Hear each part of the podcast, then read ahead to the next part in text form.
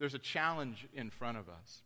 We've been talking, but what does it mean to really follow Christ? What does it mean to know who you are in Christ? We looked a couple of weeks ago at that uh, the wonderful story by Max Lucado of you are special and saying that that's such a picture and image of the scriptures that say you are a new creation created in Christ Jesus for good works that the old is past and we no longer consider ourselves by the earthly forms, and we don't consider Christ in that way, and we don't consider one another in that way, but we have been radically changed in the presence and through the union with Christ. Therefore, now, we talked last week of we want to follow Christ. We want to be a disciple of Christ. We want to learn uh, and live and be like Him, and so it's important that we uh, are pushing ourselves in that direction. And I'm picking up this week with sort of a final thought on that, and here's the question in front of us How far are you willing to go? How far are you willing to take this Christ thing? How far are you willing to take this following uh, of Jesus Christ as Lord and Savior in your life? How far are you willing to go? One pastor wrote these words. He says, Today's preacher must argue against the self serving pragmatism of the day. The gospel does say that through it you find your life, but that first you must lose your life. I must say to people, Christ will work for you only if you are true to him, whether he works for you or not. You must not come to him because he is fulfilling, though he is, but because he is true. You catch the difference there. Too often we, we present Christ as uh, working, quote unquote, for us, and he does. And that coming into a relationship with him is fulfilling and satisfying, and it is. But that's not the reason we come to him. We come to Him and we submit ourselves to Him and we admit our need of Him uh, and we come into a relationship with Him because He's true, because He is who He says that He is. So that is a question for us today. Is Jesus who He says that He is? And if so, what impact does that have on you?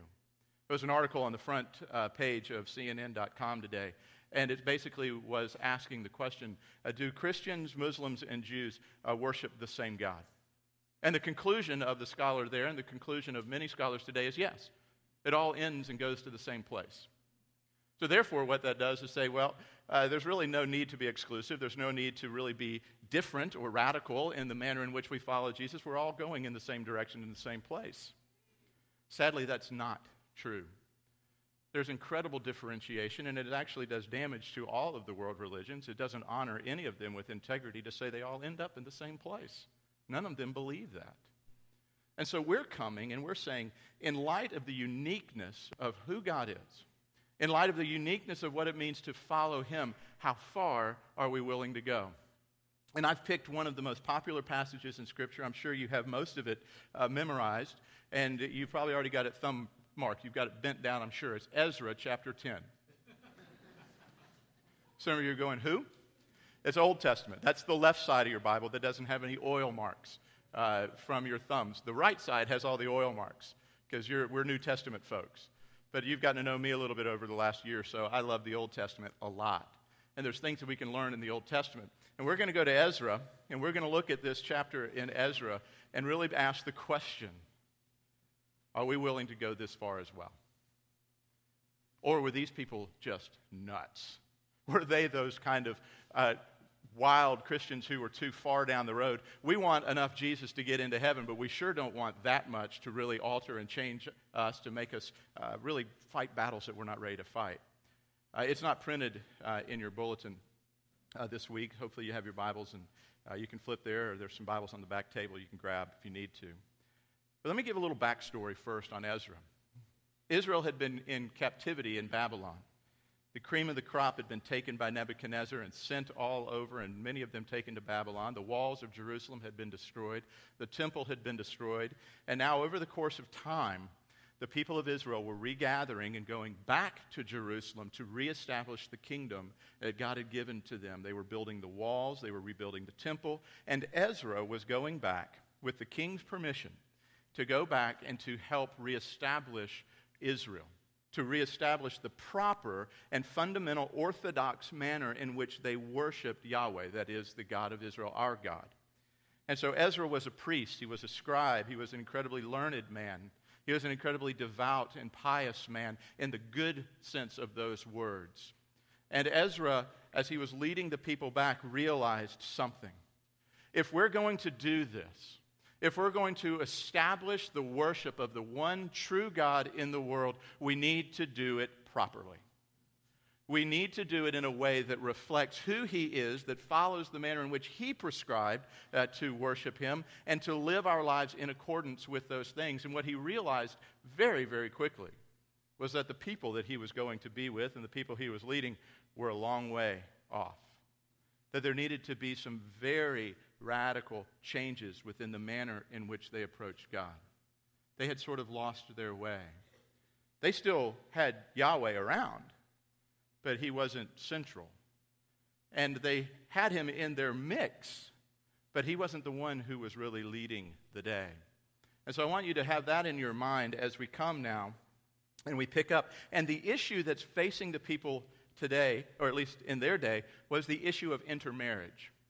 And it was a declarative statement by God that says, when you go into the land, uh, the promised land, you will not marry the people who are there, the pagan tribes, because he said, if you marry, if you give your sons and daughters to marry their sons and daughters, then it's going to, it's going to mess things up. It's going to slowly bleed in to your relationship with me, and it's going to lead you away from me. He said there is a sense in which we are to be distinctively Christian, to live distinctive Christian lives in the midst of distinctively non Christian culture, but in a way that is so winsome that all of those nations want to come and to be in relationship with us. That's normally part of our problem. We can live a winsome life, but it's not, or we can live a Christian life, but it's not very winsome sometimes. And so now they were wrestling with a huge issue. Hold on just for a second. This isn't a very easy issue either. These were men and women who loved one another. They had children in these marriages. This wasn't something that was entered into lightly or flippantly. This was something that had deep and profound emotional ties. It had anchors that went down into generations. And now here comes this preacher, Ezra. And he said, Folks, we've got to do something about this issue. And here's where it begins in chapter 10. It actually began in chapter 9, but we'll pick up in chapter 10. This is God's word. While Ezra was praying and confessing, weeping and throwing himself to the ground before the temple of God, a very large group of Israelites, men, women, and children alike, gathered around him, and the people wept loudly. Then Shechaniah, the son of Jehiel, from the descendants of Elam, addressed Ezra. We have been unfaithful to our God by marrying foreign women from the local peoples. Nonetheless, there is still hope for Israel in this regard. Therefore, let us enact a covenant with our God to send away all these women and their offspring in keeping with your counsel, my Lord, and that those who respect the commandments of our God, and let it be done according to the law. Get up, for this matter concerns you. We are with you. Be strong and act decisively. So Ezra got up and made the leading priests and Levites and all Israel take an oath to carry out this plan. And they all took a solemn oath. Then Ezra got up from in front of the temple of God and went to the room of Jehohanan, the son of Eliashib. While he stayed there, he did not eat food or drink water, for he was in mourning over the infidelity of the exiles. A proclamation was circulated throughout Judah and Jerusalem that all the exiles were to be assembled in Jerusalem. Everyone who did not come within three days would thereby forfeit all his property in keeping with the counsel of the officials and the elders. Furthermore, he himself would be excluded from the assembly of the exiles. All the men of Judah and Benjamin were gathered to Jerusalem within the three days. It was in the ninth month, on the twentieth day of that month.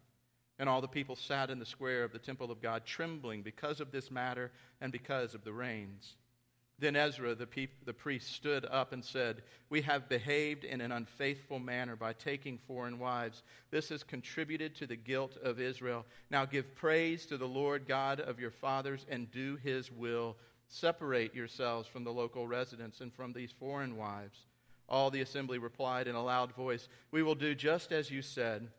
However, the people are numerous and it is the rainy season. We are unable to stand here outside.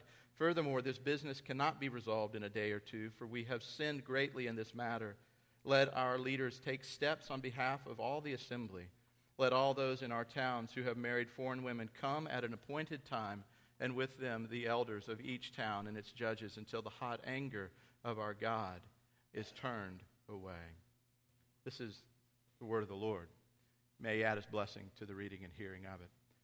Quite a complex situation. Man, can you imagine being the young new pastor stepping into that church? I mean, we had to deal with some stuff here over the last year. But I didn't have to come in and start going, uh, you need to get rid of your wife, and you need to get rid of your husband, and you got to say goodbye to your children, and you got to do all of this stuff. Now, before you step back and you start making arguments of what kind of God would do this, who would break up families like who would do all of these things, there's no explanation. And for sure, there's no indictment that what the people did was wrong. And what the real point of all of this story is, is are you willing to take seriously what it means to follow Christ? And are you willing to seriously deal with the current sin that is encamped in your life?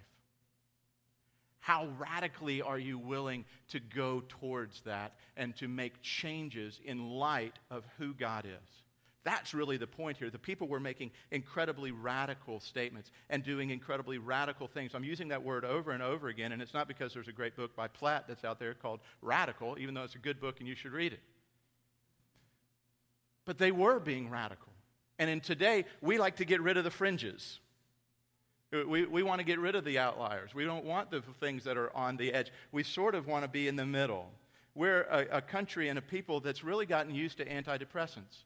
Antidepressants, though useful, do this. Here's what they do in your life.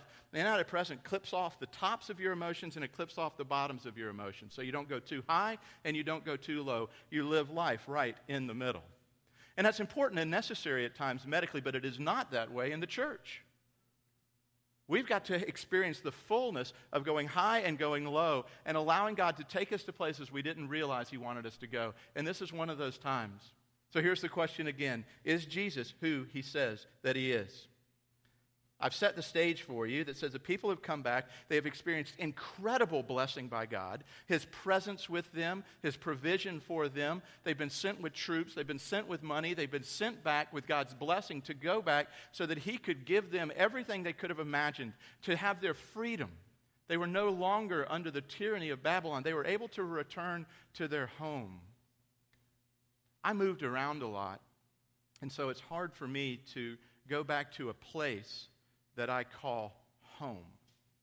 But there's one place that's like that for me. It was the last home where my parents were before my dad died, because that's the last vivid memory that I have. And when I'm in Charlotte, oftentimes I'll just drive up the road and pause in front of the house.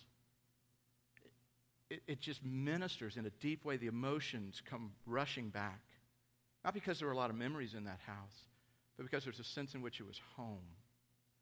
Some of you all know exactly what I'm talking about. There's a place for you that's home, and you go there. Maybe it's here. Maybe it's as you cross over the bridges and you're coming back over onto the island. You just take a deep exhale. I'm getting that way now. I was up towards my old home in Rock Hill, and it was wonderful to be up that way. But there was something about Friday afternoon driving over the bridges, seeing the dolphin, which still fascinate me, by the way.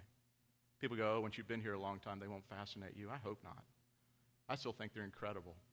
And I looked, and the sun was going down, and it was just a beautiful thing of being home.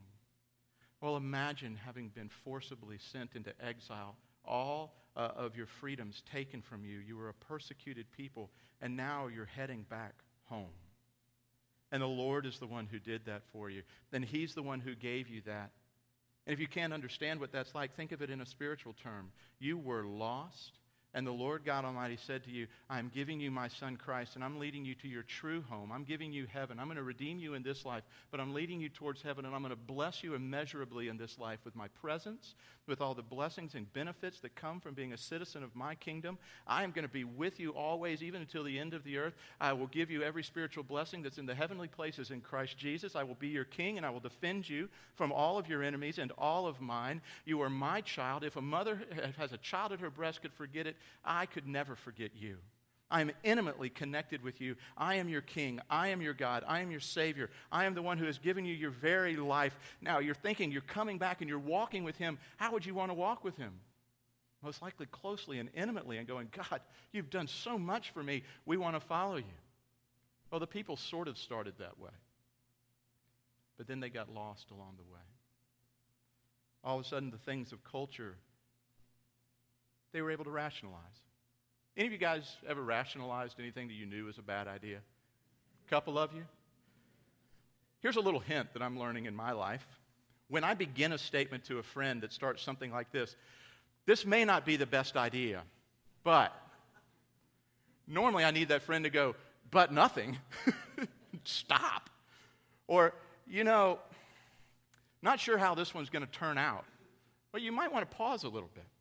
Well, the people were looking around and going, We know that God has said this, and we know that God's called us to this kind of life, and we know all of these things to be true, but boy, the girls in this neighborhood are pretty. Well, they come, I mean, their parents are nice enough. I, I mean, they're religious in their own way. I mean, they're good folk. What would be wrong with intermarrying a little bit with them? I mean, God wouldn't want us not to be happy, would He?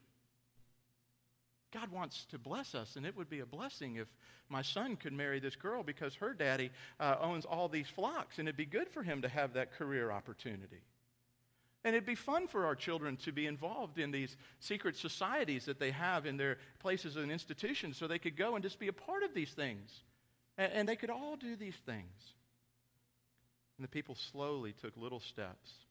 You know that falling away from God is very, very rarely you turning full face and just running the other way. Turning away from God is usually very subtle little steps away from center.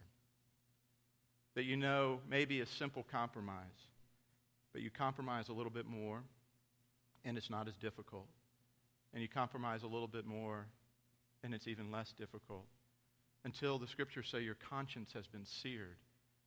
And by the end of it, the things that you used to know were wrong no longer have any effect on you and you don't see them as wrong, actually, you've totally turned and said that they're right, and you can justify them and argue them pretty well. That's what was happening with the people here. They had moved away, they had totally disregarded God's blessing and totally disregarded who he was. They had diminished him to a point where now they had a, a very large problem. They had intermarried. And like I said, this isn't a simple problem. It's incredibly complex. Let me relate that to today. Some of you are relating with me a little bit. You're going, hey, I get it. I want to follow Jesus, and I get what the King has given me, and I want to follow him. But over the course of time, I've begun to see myself, and I've made these decisions. And I'm not going to be uh, so naive to say, how did I get here? But we know how we got here. I've made small decisions along the way, and now I find myself fully entangled and fully ensnared within lifestyle issues, within addictions, uh, with pl- behavior uh, in my life. And I can no longer say, well, that's just who I am because now all of a sudden there's a standard that's laid in front of me, and it's a standard that I'm finding that I've deviated from. And so, how am I going to get back? This is a deep and complex issue. So, I don't want you at all to think that what we're talking about is light or flippant, and I'm not going to patronize you with little bitty answers. Because what we're talking about is difficult. What we're talking about is a, is a sense of saying, regardless of the consequences, I'm going to walk with Christ from this moment on. I'm going to begin at this moment to redirect my decisions and redirect my decision making processes. And I'm going to come and I'm going to try as much as I can by the power of God who dwells in me, by His Spirit which gives me the strength. I'm going to walk in line with the gospel of Jesus Christ. And it touches on deeply held things.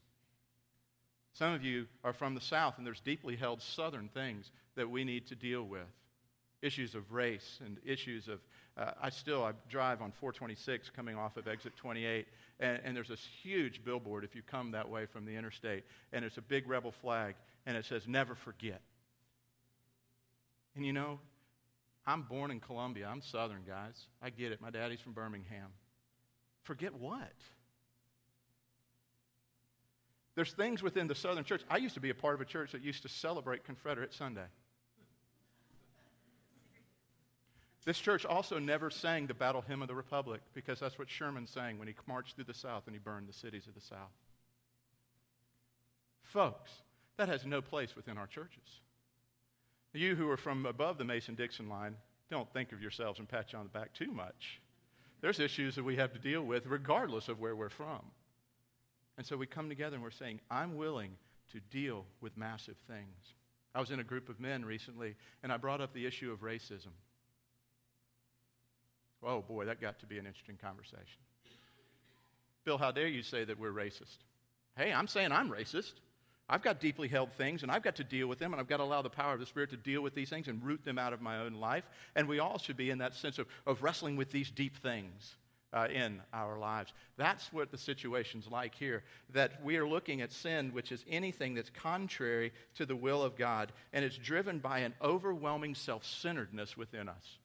The root of your problem is you. Do you know that? It's not the person you're married to. It's not the people that you, you gave birth to. Uh, it, it's not the parents who birthed you. Uh, it's none of that. It's not the school you go to. It's not the other slow drivers on the island. Uh, it's none of that. You know, when you get into one of the roundabouts, that's an opportunity for sanctification. And instead of going, Who are these ridiculous people? go, God, thank you for putting this person in front of me because you exposed something about my heart. Yeah, let's see if you do that today. no, after you. Please, from Ohio, we recognize that you don't know anything about roundabouts, and we want to serve you on our island. Oh, you're sitting there seething. Here it is going, Who are these people on our island? Well, they're the people who drive our economy. But besides that, but we just get into these things and we need to recognize and wrestle with this stuff. And it comes from deeply held self righteous and self centeredness. We want what we want, when we want it, how we want it. Thank you very much, God. And we'd sure like you to bless us when we go down that path. One pastor put it this way it's not so much your, your uh, abominable sins that you should repent of, but your damnable works of righteousness. Do you get what he's saying?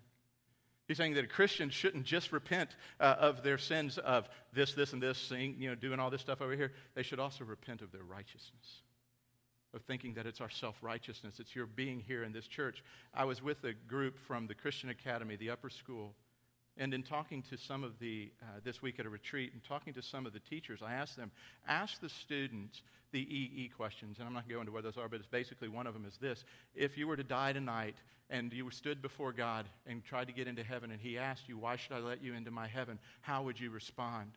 And the teachers came back with such saddened looks in their faces. And the responses that they got were, I'm a good person. I go to church. I go to the Christian Academy. My parents go to church. My uncle was a pastor. You know, it was all of this. And what God's calling us to is this radical sense of saying, it's not about us. We've got to repent of all of this stuff and get on board and come and deal with Him. And so the people here were having uh, to come and make radical decisions. They were having to give a radical response to the sin that was deeply entrenched in their life. And you know what their decision was? And it wasn't taken into lightly. We've got to send our wives and our children away. There is no person who would, who at all has experienced the beauty and the glory of who God is, who would do that with joy and glee. It would have been a national day of mourning in that country. It would have been an opportunity for there to be deep weeping and I'm not saying that that's what God is calling us to. If you've married as someone who's not a believer, I'm not saying, hey, walk away from them today. This isn't normative. This is extraordinary right here, where God is trying to make a point. If you have cancer in your life, how are you going to deal with cancer? I'd like to get rid of about 75% of it, but I'd like to keep 25% just because. I like how it makes me feel. I like being known as a cancer person. I, I like these things. No, how do you deal with cancer in your life? You get radical. You try to figure out how it is that you're going to eradicate it from your life. You change your lifestyle. You change your eating habits. You change the manner in which you do things. You are going and willing to do whatever it takes in order to do these things in your life. You don't give up. And God is saying sin is a cancer that has taken up residence within your life and it leads you to bondage. It's a predator that's trying to kill you. The scriptures say that when God was talking to Cain, he said, Cain, be very careful in how you deal with your brother. For sin is knocking at your door, and its desire is for you. It is crouching, and its desire is for you. It wants to destroy you. It doesn't want to just come up and take up a little residence in your life, but it wants to kill you. Some of you read the article about the little boy who was in Florida, and it's just been a couple of weeks ago. And the family python finally acted like a python is supposed to act. And what's a python supposed to do when it finds something that's smaller than itself uh, and is made of flesh? It bites it and it tries to crush the very life out of it. And that's what this python did to the little boy in Florida. He survived. But people were upset with the snake. How is it supposed to act? It acted by its nature. And for many of us, what you have invited into your life are boa constrictors and pythons. And you're keeping them at bay and you're feeding them just a little bit, but at some point in time, they will act by their nature, and their nature is to fully destroy you and to lead you away from God Himself. But Satan is so wily, he is so, so wise, that he makes sin really pleasant. I wish sin was like this Bill, sin is going to have to be eating artichokes and artichoke hearts the rest of your life. I would be the most holy person in the world. That'd be easy for me. I hate artichokes and I hate artichoke hearts. So if you invite us to dinner, sorry, uh, I'll, I will choke one down because my parents raised me that way, but I won't enjoy it. But that's not what he did. He said sin comes wrapped sometimes in a beautiful package. It's sensual in that it touches our senses. It's something that God made good, but because of the effect of the fall on it, the use of it has become evil. Is money by itself evil? No. But the effect of sin on money leading to greed and our desire for it makes it so. Physical intimacy with somebody from an up from, eh, in your life, is that bad? Of course not. But sin working and the effect of the fall on that, leading to misplaced sexual intimacy, is wrong. And so Satan continues to work in that way. And we find ourselves in this situation of what are we willing to do? First thing in our response when we start to see these things in our lives is a radical, or is to be appalled. Is to be appalled. Are you appalled by the sin that you see in your life? Jerry Bridges wrote a wonderful book, and I'd encourage you to read it sometime. It's called Respectable Sins. We like to bash the big ones, don't we? We get on the big ones, but I've said to you before, I have never, in all of my years of ministry, and I was talking to Shelton Sanford, my former pastor uh, and friend, in all of his years of ministry, which trumped mine, he said he's never had anybody come to him and say, Pastor, I am wrestling with pride in my life. Because that's one of those acceptable sins. And other ones fit into those categories selfishness, gluttony, some of those things. We deal with the big ones. But are you willing to be appalled? When's the last time that it broke your heart when you considered looking inside your own life? For Ezra, it says that he wept that he tore his clothing and he pulled the hair out of his head and that he cried before God because of his own sin, but because of the sin that he saw in the lives of his people. And he was appalled by it. He couldn't believe that it had taken place. He couldn't believe that it was in the church. And that's what we need to do in our own church. Are we appalled by the behavior and the lifestyles and the manner in which those who proclaim to be Christians live within this world? Or do we just say, oh, that's just so and so being so and so? Well, when was that acceptable? Are we willing to radically say, no, I, am not going to do that. I'm going to be appalled by these things. He said there, and at the evening sacrifice, chapter 9, verse 5, I rose from my fasting with my garment and my cloak torn and fell upon my knees. And I spread out my hands to the Lord my God, saying, Oh my God, I am ashamed and blush to lift my face to you, my God, for our iniquities have risen higher than our heads, and our guilt has mounted up to the heavens.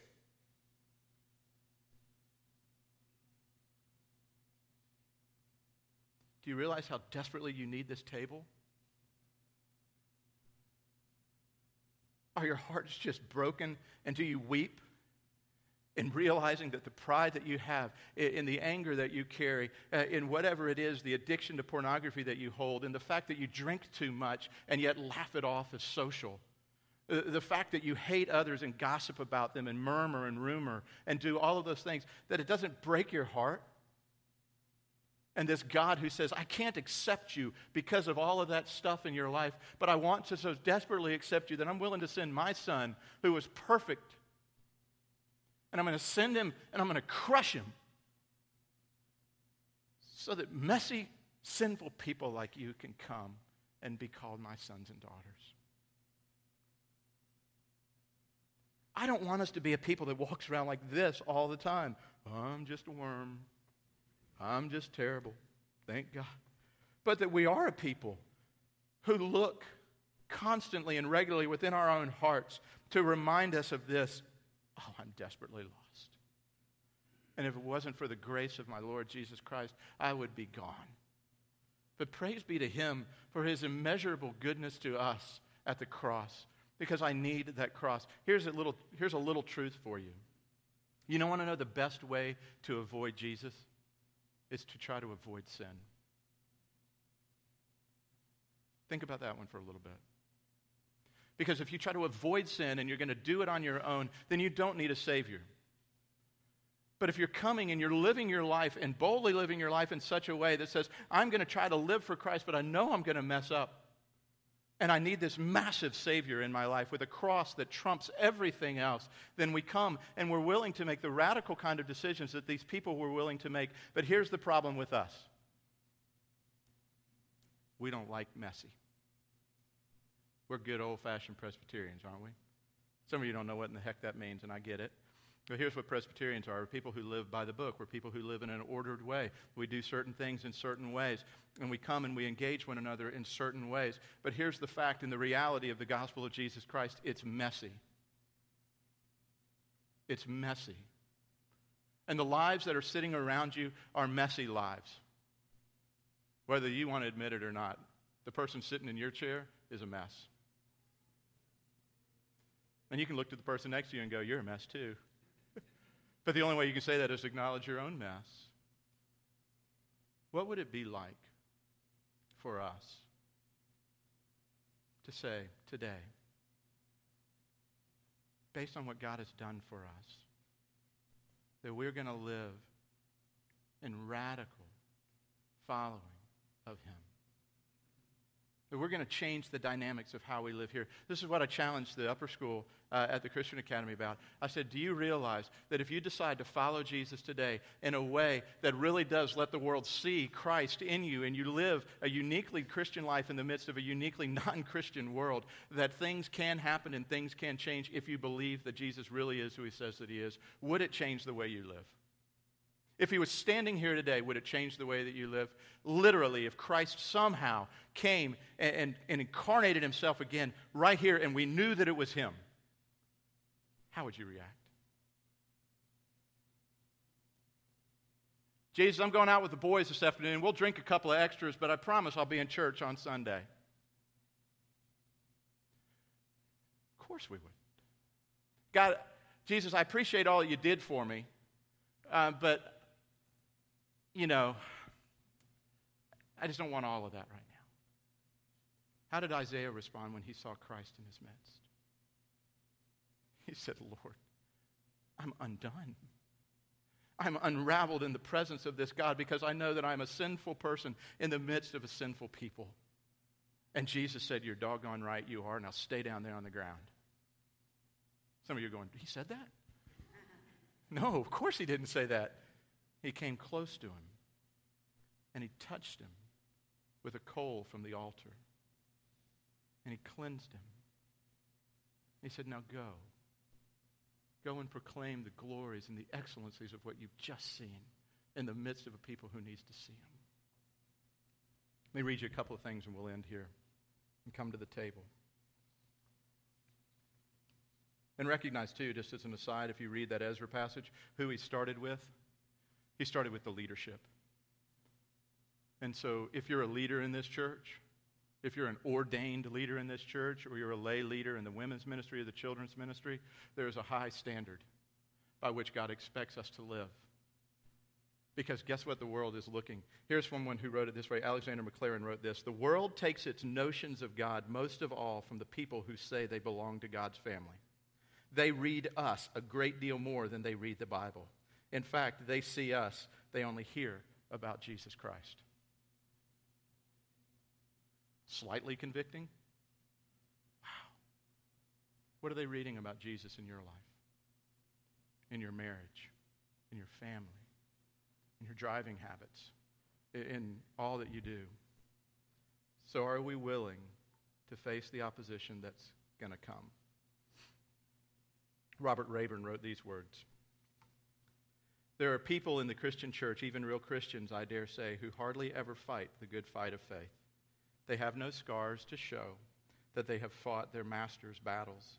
They never slept in their clothes with their swords at their sides. They are strangers to the struggle that other Christians know so well. Ask them how to fight your battles with sinful desires that war against your soul, and they will give you a blank stare in return. They don't know what you are talking about. They do not know what it is to be weary of watching for the Lord, of lifting their eyes to the hills from whence their help comes. The devil has seldom troubled them because they aren't worth the effort. If there is a lack of a battle in your life to live for Christ, you should be concerned.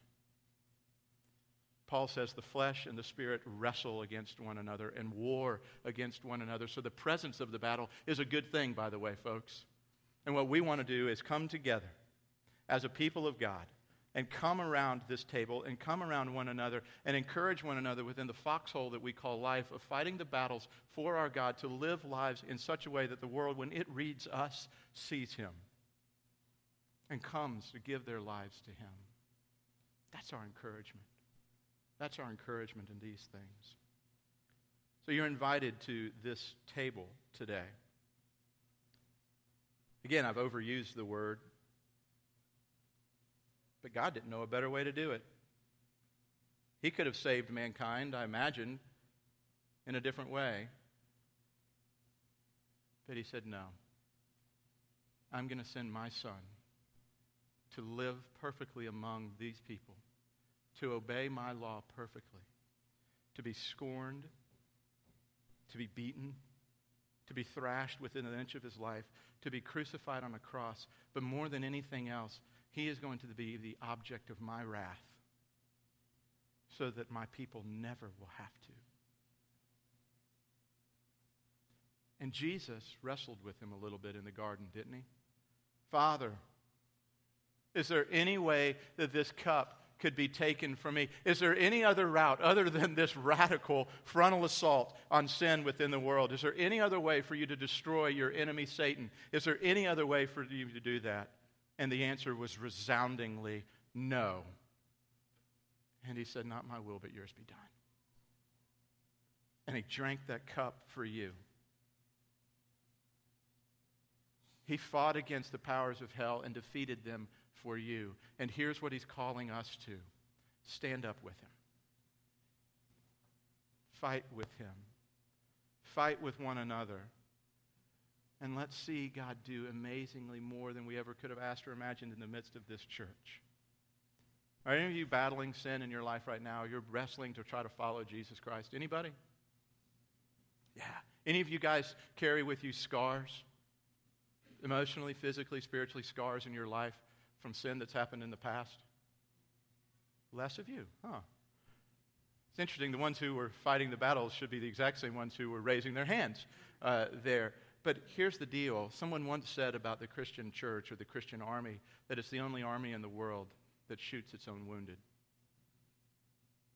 If you're fighting a battle, guess what's going to happen? You're going to get wounded and you're going to get injured. There's going to be po- moments of victory and there's going to be moments of defeat. And here's what we need to be about in this church we should bear our arms and we should show our scars as well and reach down to those who are fallen and help them up instead of standing above them and going, What happened to him?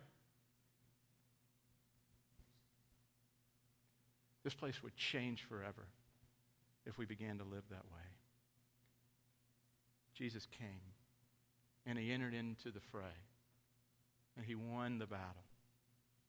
And he says, Now come and follow me. Let's pray.